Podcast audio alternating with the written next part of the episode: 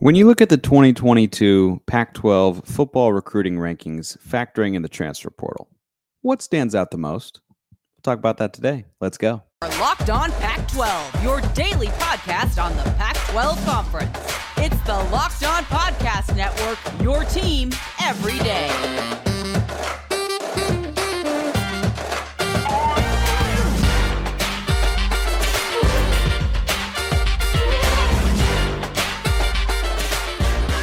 Welcome, everybody, to another episode of Locked On Pac 12 Podcast. I'm your host, Spencer McLaughlin, D1 play by play broadcaster. Thanks for making this your first listen or your first view if you're watching on YouTube every day, part of the Locked On Podcast Network. This right here is your number one source to stay up to date with the Conference of Champions, which is why you should like and subscribe wherever you are listening to or watching the show.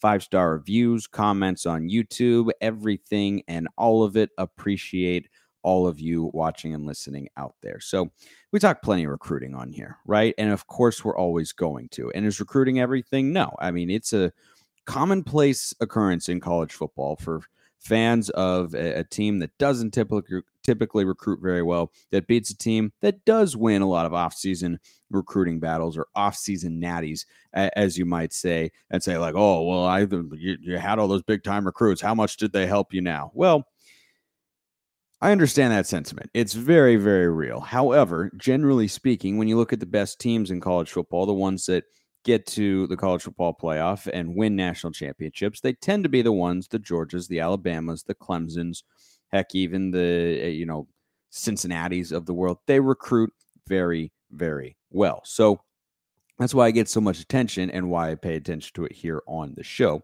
And now, you know, 24 7 Sports has this interesting thing where they factor in not just your high school recruiting ranking in 2022, but your transfer transfer portal recruiting ranking as well. And I think that's a really logical and understandable thing to do because guys can be instantly available rather than having to sit for a season or you know being a grad transfer per se guys can now come to your program and be a part of it for a couple years after being a part of a different program for a couple years and not have to sit out it's a very very different part of it. I know people probably hear that a lot, but it's worth repeating because it's a very important component to this sport that we all love. So, right now, when you look at the the transfer portal and high school recruiting rankings for 2022, this is where the Pac-12 conference standings are at.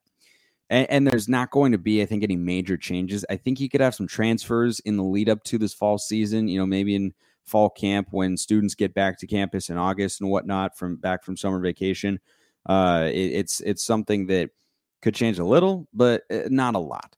So you've got USC number one because of their transfer rating, right? They are 10th in the conference compared to everybody else. This is just comparing to Pac 12 schools, not speaking nationally. They're 10th in the conference in high school recruiting for 2022, undergoing a coaching change. Recruiting had fallen off under Lincoln Riley. That's all to be expected. But their transfer rating is number one in the country. Headline, of course, by Caleb Williams, who boosts that rating up significantly since he's, you know, I think one of the highest rated quarterbacks that, you know, you, could find in the country really in the last five, six years or so.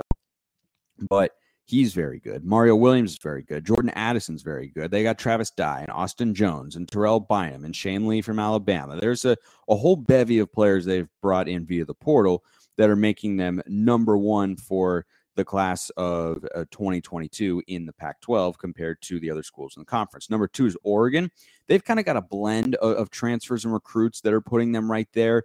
You know, you, have got Bo Nix, you've got Chase Cota, who has come in, Sam Taimani from Washington, Christian Gonzalez from Colorado, all players who figure to be significant contributors. Bo Nix probably going to be a starting quarterback, of course.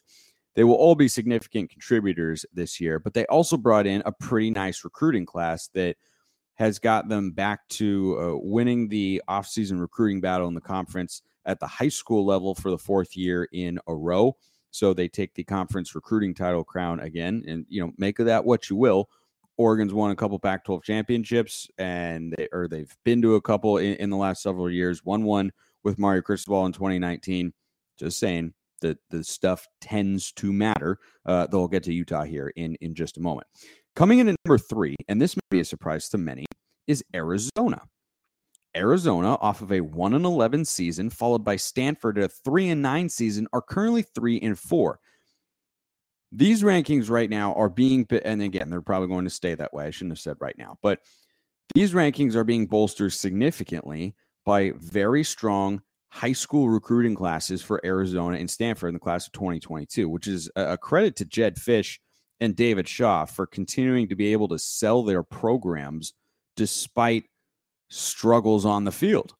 I mean, Arizona was 1 and 11, Stanford was 3 and 9, and here they are ahead of the reigning Pac-12 champions in Utah, ahead of UCLA went 8 and 4, ahead of Arizona State who went 8 and 5, ahead of Cal who finished the season strong with, with a bunch of wins and was, you know, one game away with a bunch of one possession losses on their schedule as well from making a bowl game ahead of Washington State, who was competitive in the North, ahead of the Bees. I mean, that's a really impressive thing. Uh, props to Jedd Fisch, David Shaw, and those staffs for you know putting in uh, the work and the time that's required to be at that level right now. Because I don't think that's a place that you would expect to be after the struggles they had a season ago. But you got to get your program trending in the right direction somehow, and doing it recruiting the transfer portal, good way to start. Arizona and Stanford doing that. Five UCLA. That's about where I expect them to be. It's honestly a, a, little bit high. Chip is not a big time recruiter, but they also have hit the portal really hard. You know, Chip Kelly, who I'm going to get to in major detail later here on the show as we begin our series of uh, coaching evals in the Pac 12 conference, which will be a lot of fun. Chip Kelly is up first, so stay tuned for that. But Utah is right behind them at number six. And the Bruins, I think, are only above because they have the fifth ranked transfer portal class in the class of 2022, uh, according to 24 7, which is where I go for recruiting information. I think they do a really great job. Uh, I'm not paid to plug them or anything. I just really think they do a good job. But they've brought in not only a lot of players, but some quality players as well. And I think that that's a notable thing for Chip Kelly because he's not, he, he doesn't like recruiting. That's a very, very well known thing about Chip Kelly. He's brought in good recruits over the years. He had some good ones back at Oregon. At UCLA, has had some really good players, has developed them really well, but it's not his favorite thing in the world. That's why he went to the NFL. He just wants to focus on football. But Utah at six, Arizona State at seven. That's a little surprising because their high school recruiting ranking is so low. It's last in the conference, but couple transfer. They've had a bunch of players transfer as well. I'm surprised that Arizona State is up that high. They're just a, a smidge ahead of Cal at eight, Colorado at nine, Wazoo at 10, Washington 11, Oregon State comes in at number 12. There are a couple of major surprises on this list that, you know, when I'm going through and, and just looking at the teams and where they stack up against everybody else in the conference, there are a couple that stand out in particular. Arizona and Stanford among them, honestly, or obviously, but there's a couple at the bottom I didn't expect to be there. I'll tell you who they are after I tell you that I love brownies. Yes. You know what I love more than brownies, though? Brownie batter. Yeah.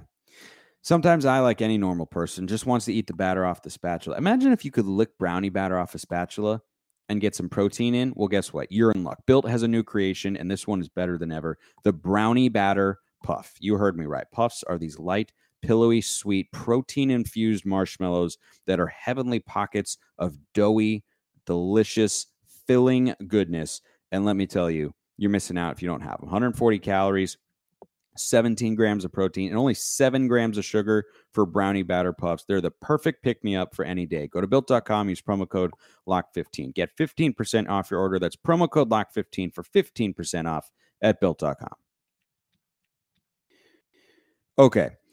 The biggest surprise here to me, based on what we saw in 2021 and how programs have been trending, not just last year, but over the last couple of years, is that Oregon State is last. Washington being right above them, I, I don't have high expectations for a program other than USC when you undergo a coaching change, right? And the Trojans have lived up to the billing in the transfer portal and then so they're doing even better in that respect than than I thought. It looked like Jordan Addison. Yeah, maybe he's going to Texas. No, he's going to USC as it was initially rumored to to have been the case. And they, they're knocking it out of the park in that sense. And on the high school recruiting trail, they will be just fine. They're in Los Angeles. They've got a big time coach who's brought in some big time players over the years at Oklahoma. Now he's got a bunch of kids in his backyard. It's going to be pretty easy for Lincoln Riley to recruit. Certainly easier than it was for him back in back in Norman. Oregon State being last surprises me because you, you know Washington's a much bigger brand, right? They've been in the college football playoff, and historically they have a much richer tradition than do the Bees. But Oregon State is a program that is, I think, in much better shape than Washington right now. You have Jonathan Smith, who's in his, I think, I think fifth year, fifth, sixth or so. The rebuild appears to be well underway. They had a seven win season last year, which for Oregon State is not just a good competitive year, but they beat Utah, the eventual Pac 12 champions, as well. They were undefeated at home. I feel like it's a program that has a lot of things going for them. And I think that they had uh, quite a few eggs in the basket of JT Daniels. He ended up going to West Virginia instead. I've talked about that on here with Carter Baines of beaverblitz.com, who will be on tomorrow.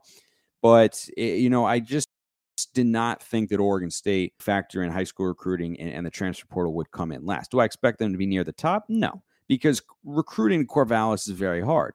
But recruiting to Cal Berkeley is also very hard. Recruiting to Pullman is very hard. And so when you're talking about bringing guys in via the transfer portal, generally guys are going to want to go to places where either they can play or they can be a part of a team that can compete. And I mean, if you're looking at the 2021 season and you're asking me as a, a transfer player to choose between eh, Washington State, Cal, and Oregon State, depending on positional availability and how much playing time I get, boy, Oregon State might have been the best option of uh, of the three. Now, Pullman, Corvallis, a little bit of a toss up there, but you know, Cal's coming off another losing season. They've had a lot of those in the last several years, and so I, I was very surprised. I would have expected them to be to be flipped, honestly. Like if Cal had been last, or if Colorado had been last, frankly, that would have been something I expected a little bit more. But Oregon State being last, that that surprised me a good amount. Speaking of which, Arizona State don't know how they're seventh.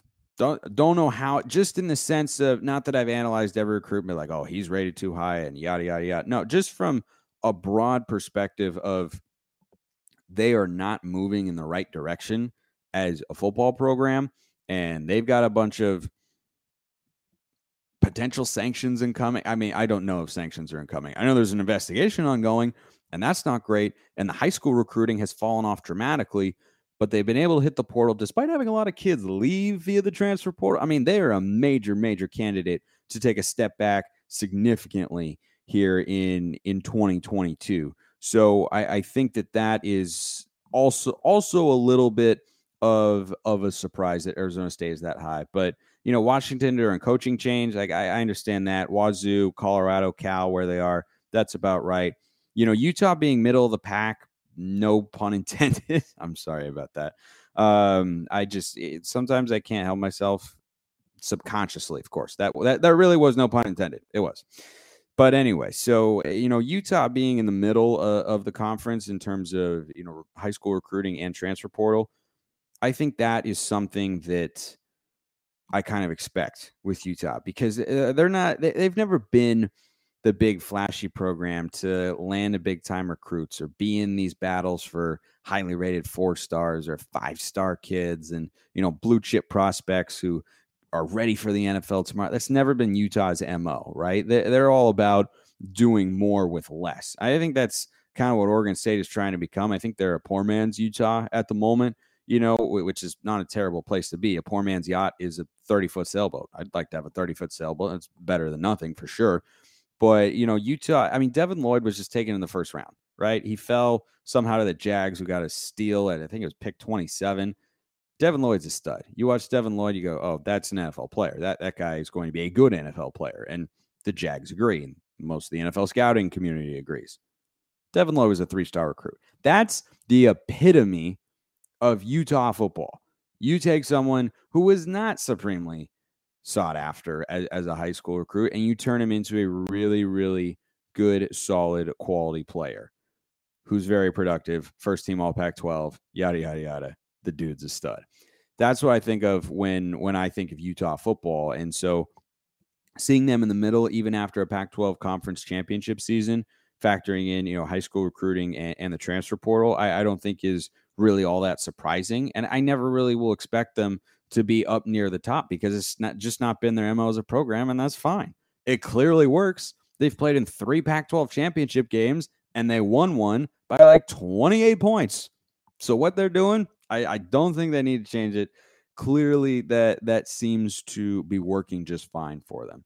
Um, those are kind of the biggest surprises. You know, the the Oregon State is is so low that Arizona State is is that high, and then just Arizona and Stanford, man. They're, they're just they're just there. You know, and I think it begs the question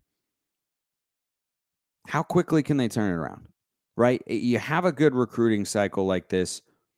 Where does that translate into a rebuild? And I, I think fans would like it to be instant.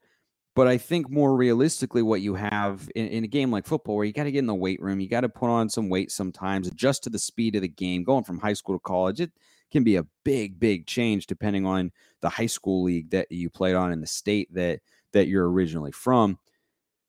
It can take some time, but it doesn't mean you can't have some freshmen making impact right away. Certainly, transfers are expected to make an impact right away, right? I, I mean, Chase Cota goes to Oregon, yeah, they expect him to be one of their regular receivers this year. Bo Nix might be their starting quarterback. You know, Jayden de Laura transfers to Arizona. That's part of the reason that that their ranking is probably so high. They're, they're going to expect him to be the starting quarterback and play right away, make an impact right away. Caleb Williams at USC, like transfers are going to impact your team sooner. But in the long run, you do have to have a, an influx of talented high school kids coming through your program. It's not like the only way to win in college football is a transfer portal, right? You still have to be able to go out to high schools all over the country, be in those recruiting battles for for some decently rated kids, bring them on your roster and develop them and, and allow them to grow within your program and become solid players, a la Devin Lloyd at Utah and such. So I, I, I think that that gets overlooked sometimes because the transfer portal is new-ish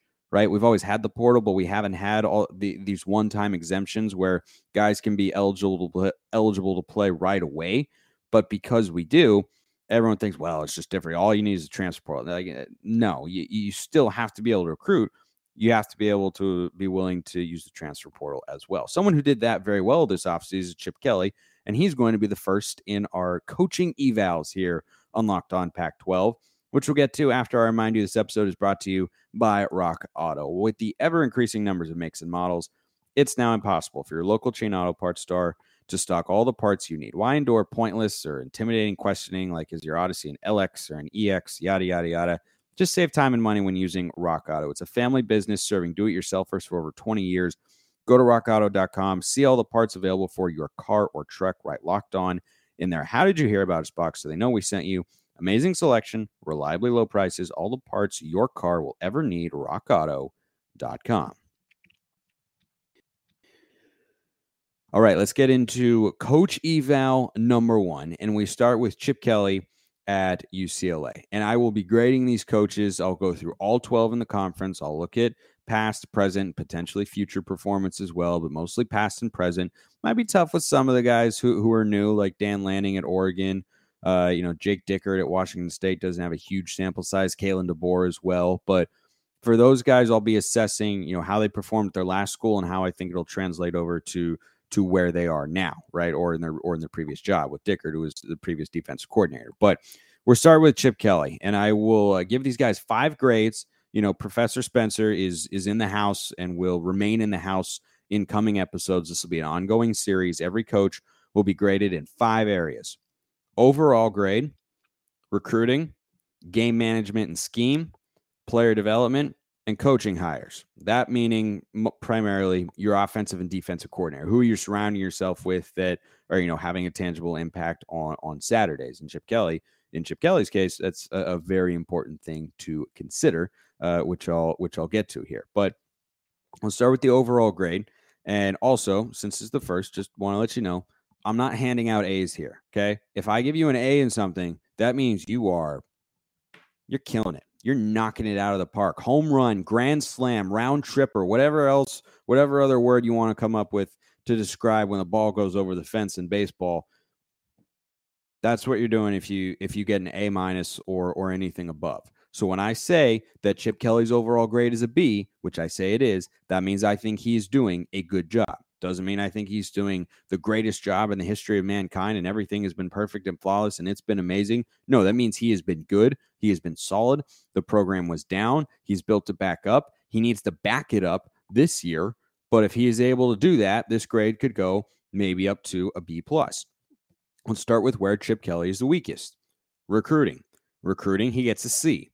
You look at the recruiting rankings over the last several years for UCLA, nothing to, to bat your eyelashes at right? That's never been his primary mo. I think he was helped by being at Oregon back in uh, back in his heyday when he was bringing in top 15 caliber classes. But again, they never cracked the top 10. We now know because of Mario Cristobal and you know looks this way with, with Dan Lanning, his staff as well, that bringing in top 10 caliber recruiting class at Oregon is entirely possible. But that's not Chip's thing, right? He went to the NFL because he didn't necessarily want to recruit. It's it's not his favorite thing in the world and that that's just who he is and you got to take him as, as he is but but but but what he has done exceptionally well i alluded to this earlier he has hit the portal very well in this class of 2022 he's gotten a couple of oregon guys Jalen jeffers the offensive lineman a position of need after they lost some starters from last year when they had an elite offensive line jaylin davies a corner from oregon as well he was one of the 10 highest rated corners coming out of high school. Didn't play a lot with the Ducks, but now he goes to UCLA. He could become a player in the secondary as well. Gabriel and Grayson Murphy, the transfers from North Texas, figure to be players on the defensive line. Here's a name to watch out for, though, when it comes to transfers into the Pac 12, specifically at UCLA. Hawaii transfer linebacker Darius Muasau. I apologize if I'm not pronouncing that correctly. Looks like I am. Maybe I am not. He was a guy who, coming out of high school, was a two star recruit, according to 24 7 Sports. So he goes to Hawaii. He's over with the Rainbow Warriors, who I believe still have Todd Graham as their head coach, former uh, lead man for Arizona State. He grades as a four star transfer when he enters the portal. That's the sort of guy who is trending up and who's looking to show that he can make that sort of impact at the Power Five level. It's different when you're playing Hawaii, but I tell you what, that's worthy of note. That I've I've seen guys go up or down a star, you know, based on their rating after 24/7 as time to evaluate them and understand, you know, what what they're able to bring to the table as players. Very rarely do you see a two-star jump, right? And Oregon actually I think has that with Bo Nix, whose grading is a three-star transfer despite being a five-star recruit. So he's going in the opposite direction. But this guy, Muasau, the linebacker, Darius Muasau is his name, two-star recruit, four star transfer. Very, very interesting of note. So overall C, which is again not terrible. You know, in our society now, a C is seen as like, oh my gosh, C is terrible. No, C is average. And I, I think Chip Kelly has been a- about average, right? If you want to make this a C minus in your head, I, I wouldn't hate that because he hasn't raised the recruiting profile dramatically. But this transfer class has got a lot of players in it and it figures to have some pretty high caliber players in it, right? Guys like Jake Bobo from Duke, and then all the guys that, that I've mentioned here. So he, he gets a, a C right there. Game management and scheme, Chip Kelly gets a B, right? Rock solid. He's good, knows how to score points. He never feels outdated. You know, that's not something you ever have to worry about with Chip Kelly or that he doesn't know what he's doing. Every year he's been the head coach at UCLA, the offense has improved statistically in points per game as it relates to uh, not just overall, but also in terms of where they stand in the Pac 12, right? They were near the bottom, then they went up, and then they were second, and then they were first a season ago at just under 37 points a game. Now, the reason that I, I give Chip a B here, because I think his offensive play calling is really good, always has been, and uh, I, I think continues to be.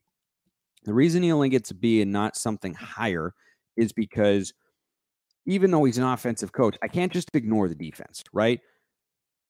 I can't get Fresno State out of my head. I, I mean, when I think of this, uh, the the defenses UCLA has had over the last several years, they've been pretty bad. But this past year, they were up 37 seconds. They'd already had a big win against LSU. They were in the top 25. Felt like they were finally going to be really competitive, and then they allowed Fresno State in less than a minute to go down the field, score, go ahead touchdown.